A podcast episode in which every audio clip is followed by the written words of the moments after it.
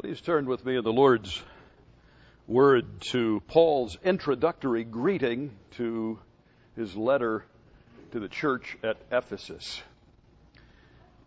If you're like me, as I think you've heard me say before, those portions of Scripture where you think there's the least is where so often there's the most. We tend to sort of skim over opening and closing salutations in the New Testament letters.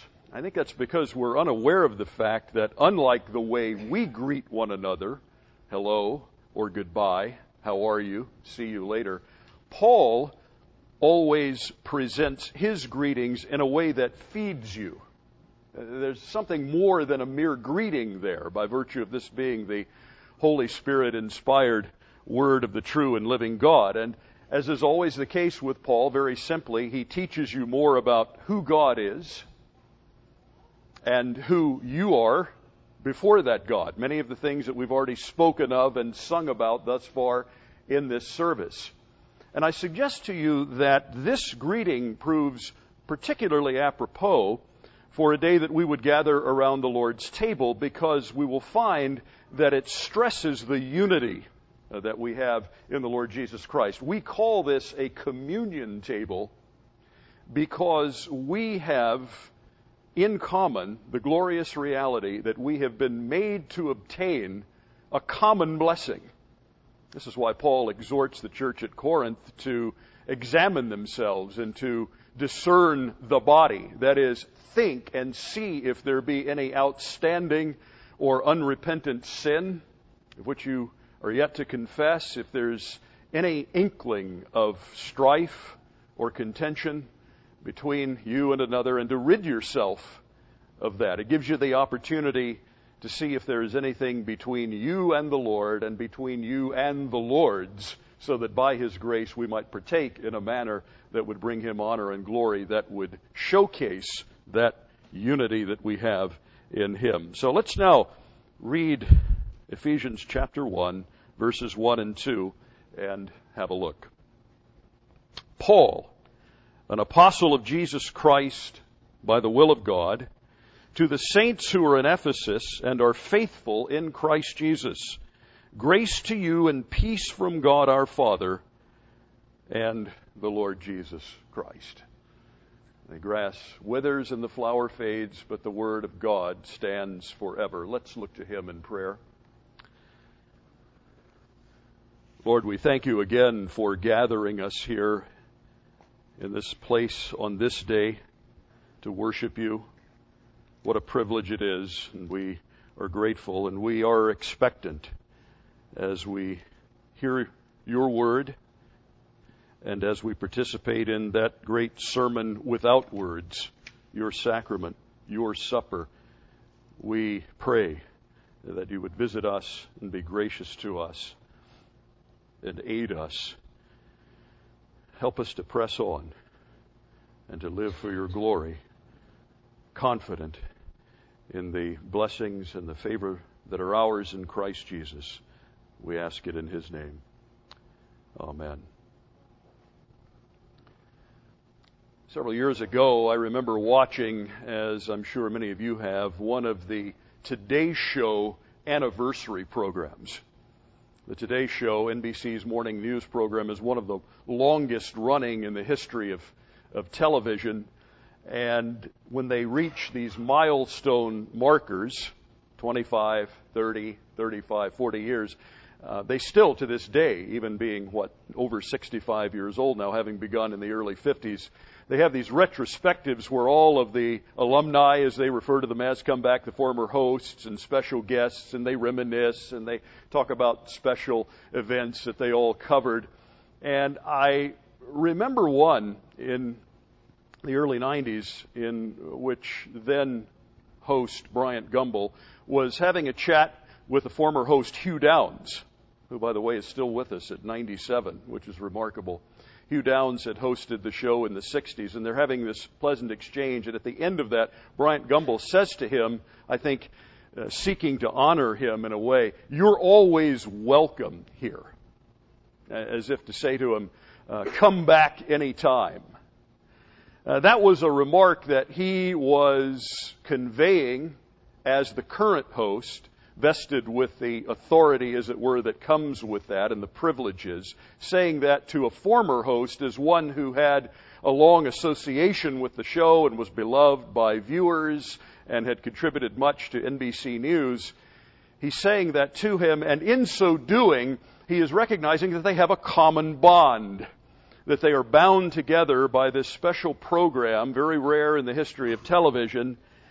And he says that based upon his purview as the current host to a former host who had had a relationship established in the past.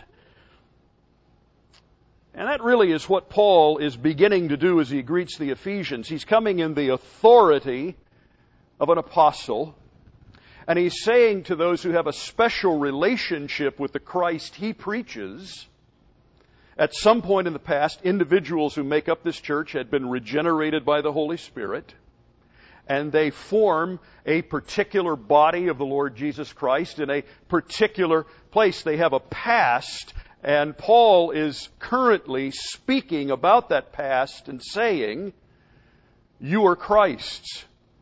There is a great association here, and we share that bond, and therefore, the things that I am about to tell you in this letter that I'm writing, you're welcome to them. They're yours. It is appropriate for you to receive them. The objective realities of the gospel in the first three chapters, and then in the latter three chapters, how it is that we respond in right to such grace shed abroad in our hearts and our lives. And how appropriate that is as we come to the Lord's table. Paul giving some of the main ingredients for unity and commonality of purpose and identity as he indicates things about who he is about who his recipients are and highlights what all believers have in common because of what God has done and gives us a picture of the grounds of precisely why it is we are welcome at this, what I think can appropriately be paralleled to an anniversary celebration. Have you ever thought about this? But the Lord's Supper is the only thing that we do perpetually that remains exactly the same. Even the preaching of the Word varies from week to week. Our Bible studies change, our Sunday school lessons are different. We're only baptized once. But we come regularly to this supper and the, the elements never change. The means of grace is never altered. The words of institution are, are always the same. And it's, it's special in that way when you think of it and how it is that Christ has worked to make us welcome here. Paul loves this congregation at Ephesus, as you know. He spent somewhere between two and a half and three years there. We don't know exactly how long. We just know that his time there began in AD 54 and ended as he moved on in AD 57. He spent more time there than he had with any of the other uh, churches to which he wrote and invested more in terms of their leadership and appropriately so because it was a very strategic location. Ephesus was a metropolis that connected the east and the west to the Roman province of Asia, and it was much like Los Angeles. I read this past week that there were upwards of 200 what we might call suburbs or bedroom communities around Ephesus. Yeah, I think of, of LA and Orange County as being uh, jam packed. You go out of one corporation right into the next and you really can't tell the difference except for the sign on the side of the road. But this was a central location, a place where it was all happening, as we might say. And Paul loved it, had a burden for it, and had a burden for truth being understood there as a pivotal location. He's passionate about this church and its potential for the kingdom. And there are three things that I'd like for us to glean principally from this brief but packed introductory greeting. First of all, we look in verse 1a at Paul's apostleship and its basis. Paul's apostleship and its basis. Paul, as always, begins by showing us his credentials or the authority by which he comes. And I like the fact that here, as he greets the Ephesians, he uses the term will referring to the will of God. Now that's consistently the case, but in all of his epistles, he doesn't always use that terminology. Sometimes he, he speaks of being an apostle of Jesus Christ, or one who is uh, there by um, the divine appointment in uh, some particular language. There are various ways in which he says this. A bond servant of Jesus is sometimes what he says. But in five of the 13 letters that he writes, he uses by the will of God. Here in both Corinthian letters, in Colossians, and in 2 Timothy. And I like that because it accentuates something that he has in common with those to whom he's writing. Not that they're apostles also, but rather that they are believers, and they are believers on the same basis and that reality of their being believers has the same foundation as does his apostleship. When he writes that he is an apostle of Jesus Christ by the will of God, he's saying, I'm one chosen by Christ to be used of him in the beginning of the Christian church, in its growth and in its building up. And I am so because of the sovereign choice of my God and no other reason. He wills it. And it's interesting as you begin to study the letters of Paul and you see the various themes that are in each. Those developments of the topics he addresses begin to shed more light on precisely why it is he greeted them the way he did. And so, it's not surprising then that in a letter in which he would show us how salvation is all of God in Christ and none of us, and how it is that we should live before Him, it's appropriate that He would start off identifying Himself as one who has apostolic authority and serves Christ in this way per the will of God, per or by the sovereign, immovable, unchangeable, eternal decree of God. The will of God. He's going to begin to develop many things for them and he's shown them at the beginning his pedigree, uh, not only in terms of the fact itself. He doesn't want them to merely know that he is an apostle. They already know that actually, but how it is that he is an apostle and why it is that he is an apostle. And it's because of the sovereign appointment of God. And just as he is an apostle, a messenger of truth because God has willed it, the things that he will tell the Ephesian Christians are so because God has willed it. Now we see this concurrence, I think, even in the expressions of Paul's conversion, of the report of the details surrounding it. For example, in, in, Acts chapter 9, you'll recall that he's dramatically and powerfully changed en route to Damascus, and he's blind, and he's told to get up and to go on into Damascus, and the Lord directs one named Ananias to meet him there. Now, Ananias is a bit sheepish about this given Paul's past, but the Lord commands him to go on. And what does he say in chapter 15 of Acts 9?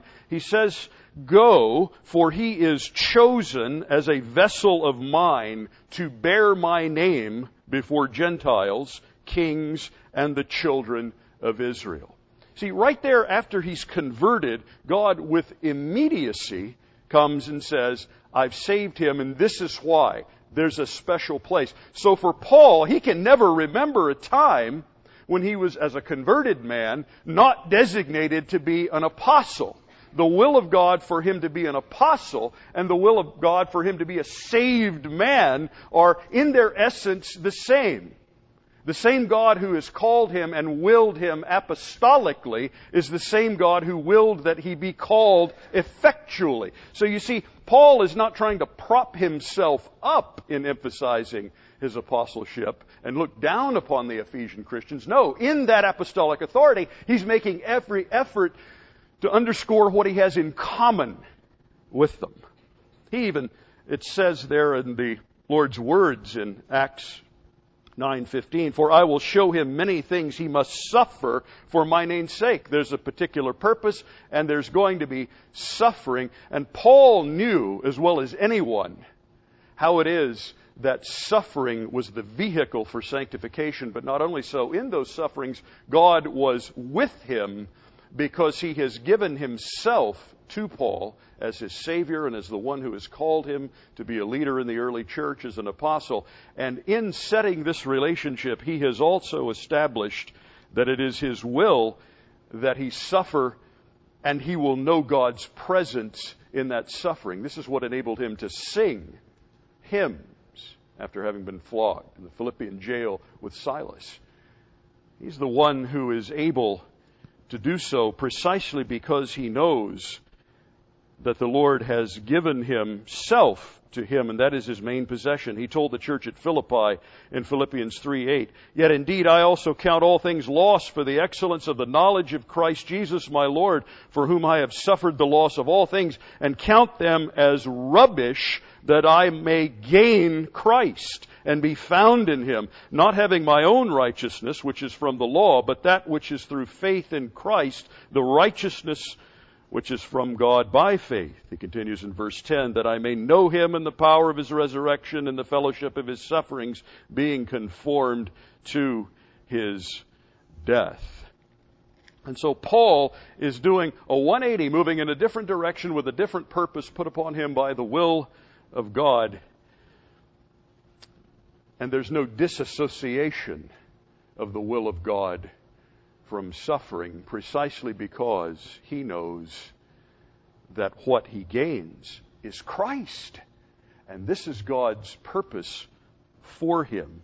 So the will of God for Paul is always associated to the totality of who God is being granted to him.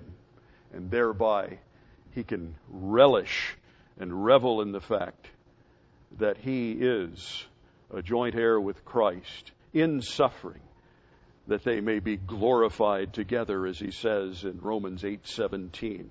Oh, that's the commonality. And I think uh, this is expressed beautifully in a journal entry by John Wesley.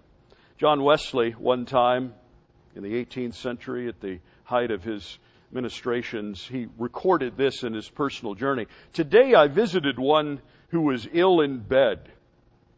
She had buried seven of her family in six months and had just heard that her beloved husband was cast away at sea. I asked her, Don't you fret at any of these things?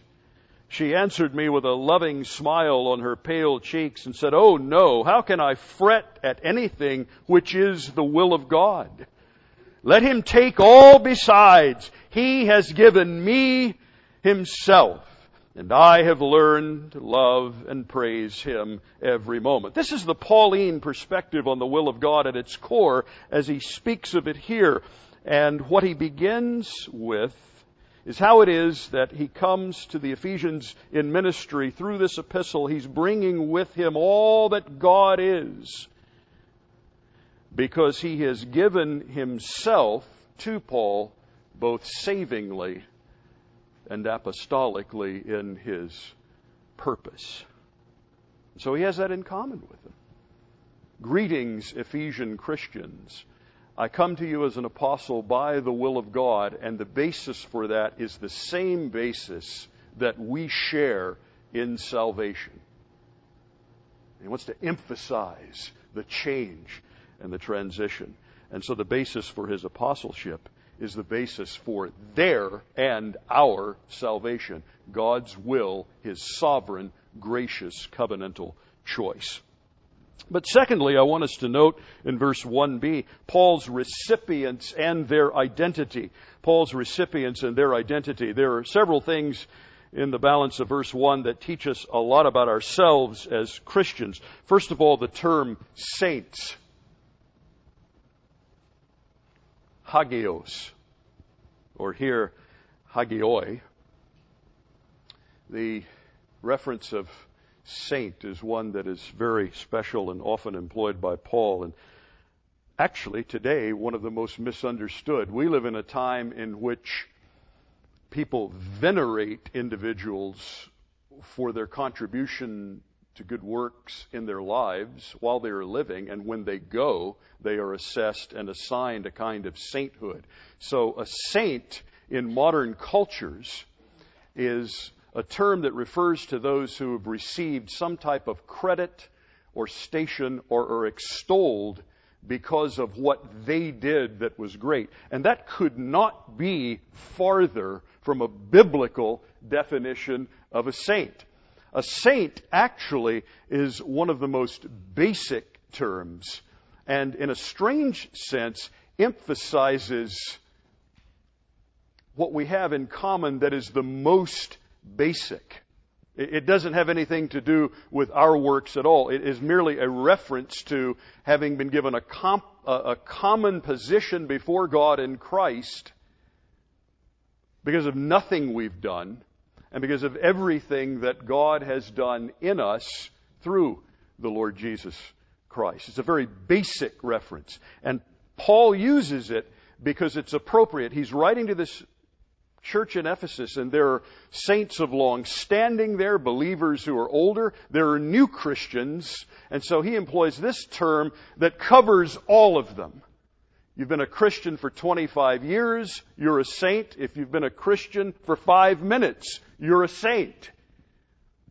Set apart, designated, and consecrated for a saving work in which you will be conformed more and more to the image of the Lord Jesus Christ. It's akin to a word that we find used in the Old Testament, the Hebrew lekwadash, which means to consecrate, and it's the, the term, interestingly, that we find in uh, Exodus chapter 40, I think particularly of verse 11 there, where the Lord is giving instructions with regard to how the tabernacle is to be set up, and He says, consecrate or set aside many things, but in verse 11 he emphasizes the laver or the basin in which Aaron and Moses were to wash their hands and feet before they, they came in uh, to, to minister and to, to serve the people to prepare for God's visitation. And you know that. He followed his people a cloud by day and a pillar of fire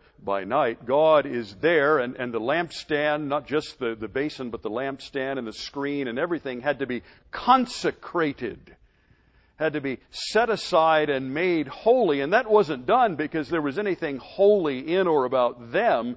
It was for God's purposes, that God was going to attend His people and God was going to work mightily the faithfulness of His covenant promises to them. And this is merely the preparation. And that's what sainthood is. It's the designation of a saved sinner to be transformed, to be changed to have sin die more and more and righteousness live more and more throughout the process of sanctification. They're set apart for His purposes, and that's the essence of it. We're not saints because of anything we've done, but we've been set apart and slated graciously to receive the blessings of God because He is, has decreed it. And His purpose is to attend to you as he dwells with you as his own and to work in you that which is well pleasing in his sight. But then we move on from that to the saints who are in Ephesus and faithful or literally full of faith. This is not talking about the degree to which they've been obedient. Again, it simply means those possessing genuine and saving faith.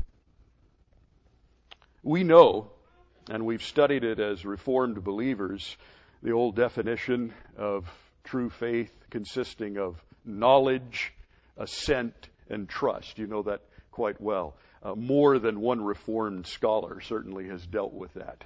But we have to, we have to know the facts, we have to agree with them, and then we have to rest in them. And these are the components of saving faith. I wanted to take a moment, though, and share with you something that I've discovered recently in working through the works of a Puritan known as David Clarkson. Uh, he's not as familiar to some of you, he's not as well known, but his works do uh, exist in a four volume set that has been published. Most of it, I think, is transcribed sermons, but I've been reading through David Clarkson in the first volume and dealing with matters such as uh, faith in general, and he has a marvelous development that I'd never come across of knowledge, assent, and trust. He, of course, ministered in the 17th century and was among the ministers in England who were ejected in the Great Ejection or the Act of um, uniformity that had been passed, and those who didn't want to comply with it in the early 1660s were thrown out of the church after Charles II had been reinstated. And so they had plenty of time to deal and to with and develop some of the other matters of the faith that perhaps they had not addressed. And Clarkson says this, now if faith be so necessary and belief so dangerous, it concerns us to know what it is to believe. I love what he says. He calls ignorance the nurse of unbelief. That's as he's beginning to deal with the matter of knowledge. Ignorance is the nurse of unbelief, and it is Satan's muffler. How true that is. And we see it in our day. And he describes the knowledge requisite for faith in terms of coming out of darkness into light. He writes, the first step to conversion is to open the eyes, to scatter darkness. The Lord begins the new creation in the same way he did the creation of the world. Let there be light. The first thing he does is produce light. There is a dawning of the day before the day star arises. Some light goes out before the sun rises. Such a dawning of knowledge there is before the Sun of Righteousness arises, before Christ dwells in the heart by faith. Some light from the law discovering sin and misery, some light from the gospel discovering Christ's excellency and all sufficiency and there is a competent knowledge of the mysteries of the gospel, a knowledge more distinct, more convincing, more affecting than that which he had in the state of unbelief. Isn't that beautiful? That knowledge that is a major component necessarily of faith. But then Clarkson goes on to define assent as concurrence and agreement with especially two truths. First, that one has a necessity of the Savior. And secondly, that Christ is the only all sufficient Savior of those who recognize that they need a Savior. He writes, There is an absolute necessity of a Savior which the Scriptures declare upon three grounds the sinfulness of a natural man, his misery, and his inability to free himself from it. So he's sinful, he's miserable, and he's in an impotent state. I like that term misery. You ever use that when you evangelize? You're trying to convince someone they're a sinner and they need a savior. Talk to them sometime about their misery and see if that doesn't change anything for them because they are, whether they know it or not. And maybe God can use you to open their eyes to the reality that they are suffering. They are lacking contentment, and it's all because of their failure to see that they're sinful and need a Savior. And then there's recumbence. That's actually the term he uses for trust. Recumbence, an old English term that refers to lying down upon or uh, laying the soul upon in reliance. It's great great language. He says it's to rely upon Christ alone for salvation. That is saving faith. It is not to believe Him, but to believe on Him. It is not to give Him credit, but to rely on Him. It is to trust Him, and to trust Him is more than to believe Him. It is to assent to His Word as true. This is the essence, the formality of saving faith. And this is profound here. There cannot be justifying faith without knowledge and assent. But there may be knowledge and assent without justifying faith.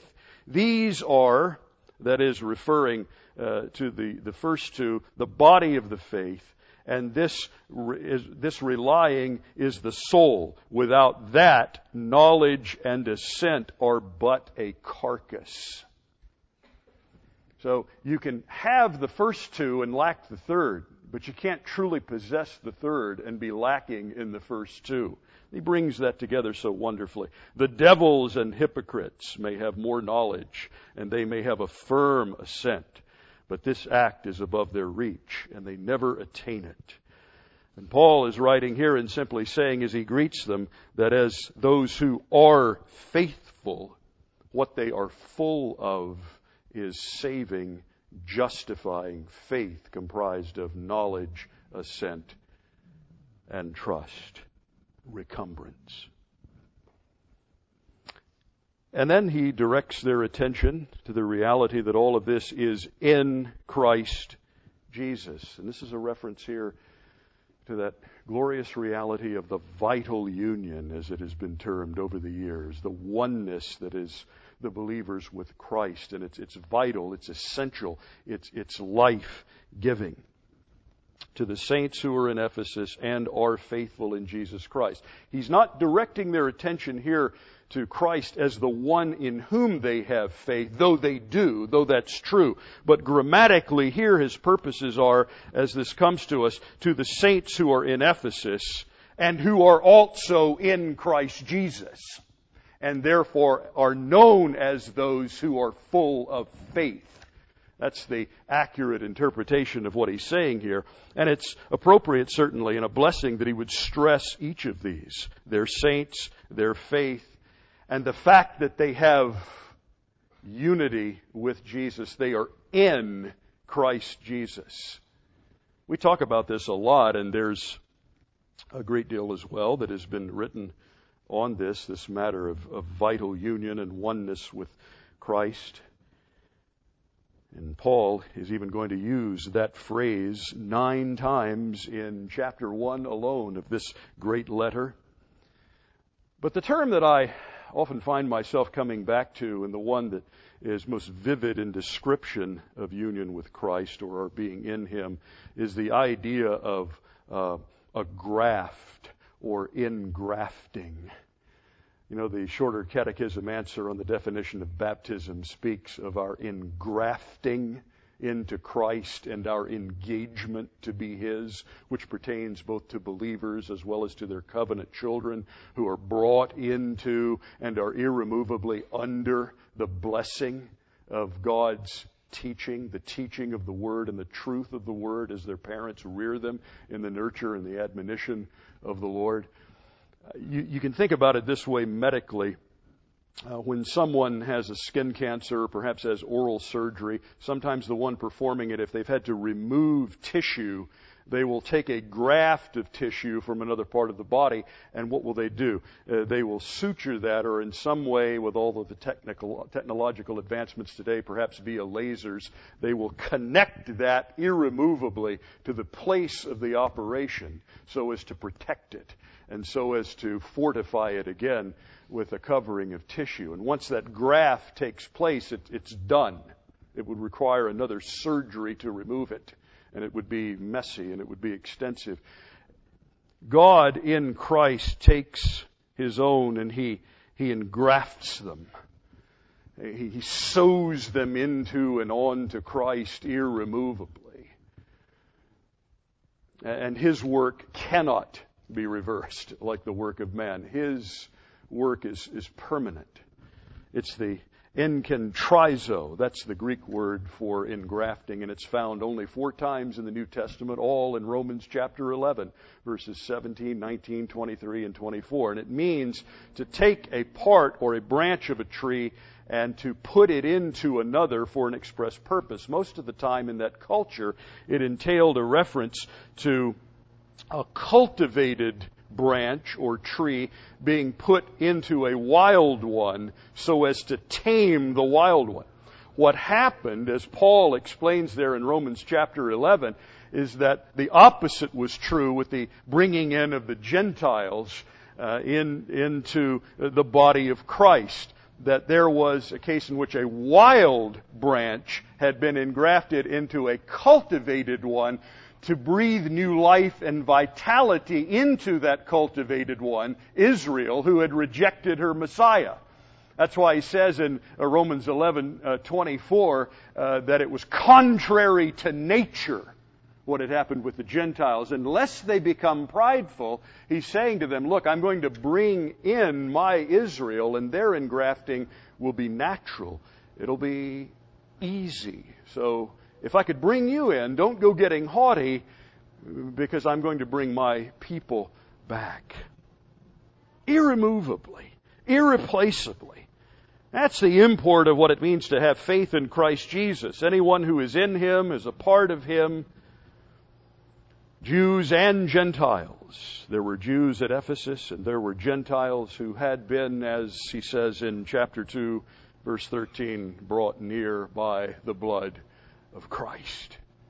So these are the things that, that, that Paul celebrates He's excited about saving faith and the fact that they possess vital union with Christ. That's primary with him. I know you've been seeing this in your study of Colossians in Mike Fleming's Sunday school class, but as again, as you look at all of Paul's letters, you'll notice that he is shot through with thanks, and the thing he's most thankful for is the fact that those to whom his writing have been saved or are being saved, those in that region of the world, and it's getting out, it's being known, it's being talked about in the whole world, as he says in Romans 1 8. And this, this thrills him. And so as he greets them, he gives to them these words. When we unpack them, we see that he's, he's celebrating. He's overjoyed. He can't wait to talk with them about these things pertaining to the faith in the letter that he writes because they're so so important. But finally, then, we have Paul's pronouncement and its substance. Paul's pronouncement and its substance in what we know to be verse 2 here. He says, Grace to you and peace from God our Father and the Lord Jesus Christ. He associates the Father and the Son here as the joint originators of the blessing. And that's important because anytime there is a blessing of God, we need to understand that it comes from all three persons of the Godhead. But he says, Grace to you and peace. The very common language words that we employ in tandem still, even to this day. The two principal elements of a blessing, grace and peace. I even find myself on occasion signing a letter something saying grace and peace. It's the essence of the gospel, grace, and the result of the gospel believed upon, peace. Lack of enmity with God. Therefore, there is now no condemnation to those who are in Christ Jesus. The problem is removed because of grace, and there's peace. Israel's warfare is accomplished, and her pardon is a reality. Now, this has been consistent throughout the ages. Grace and peace are not New Testament concepts. But whenever God blessed his people, from way back under the Old Covenant, the components principally there were grace and peace. A little while from now, I'm going to employ in your hearing, pronounce, I should say, a benediction that I have several times here. This is probably the best known benediction in all of Scripture. I want you to notice how it is here that this Aaronic blessing foreshadows exactly what Paul's doing here. It's a, it's a before the fact development of the essence of grace and peace. What does he say? The Lord bless you and keep you. The Lord make his face shine upon you and be gracious unto you. That's grace. May the Lord lift up his countenance upon you and what? Give you peace. I want us to spend a moment before we come to the table looking at this briefly because we find here defined for us grace and peace. First of all, if you back up to verse 22 of Numbers 6, this is Numbers 6, 24 through 26, we're looking at the benediction proper. But the Lord says in verse 22, He spoke to Moses, saying, Speak to Aaron and his son, saying, This is the way you shall bless the children of Israel. Say to them. So the first thing we understand when there's a pronouncement of grace and peace is this is not some blind, pious hope that everything's going to be okay. No, the blessing comes per the command of God.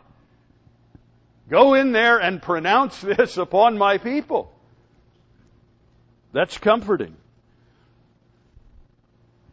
And we have grace here and peace here. Grace, part of the blessing. That part of it is connected to a couple of things. First, we have protection.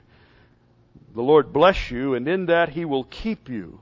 God will keep His people in their wanderings. For Israel in the desert, and for us today in our journeys, wherever they may take us, There is an unending dimension to this. He protected and kept his people then.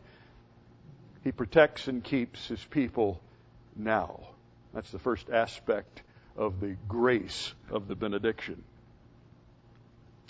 The second component of this, of God's graciousness unto his people, is the idea of his face shining upon his people, or literally turning his face upon them. It's language of visitation. He's turned his face away from sin, and now in his pity and his love for his covenant, what's he doing for Israel? He's turning his face back to them. He's visiting them. Zacharias in Luke chapter 1 spoke of this same thing. In Luke chapter 1 verse 68, John the Baptist's father declares, Blessed is the Lord God of Israel, for he has visited and redeemed his people. You see, the ultimate expression of grace comes with the advent of Christ, the one whom John the Baptist came to be a forerunner to. The ultimate pronouncement of the Lord blessing you and keeping you and making his face to shine upon you is Jesus. That's why Paul speaks of grace and of peace.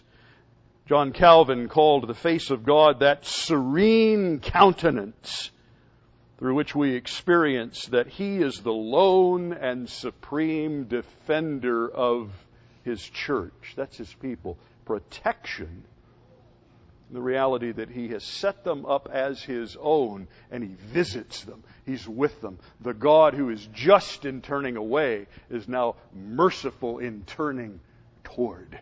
That's grace.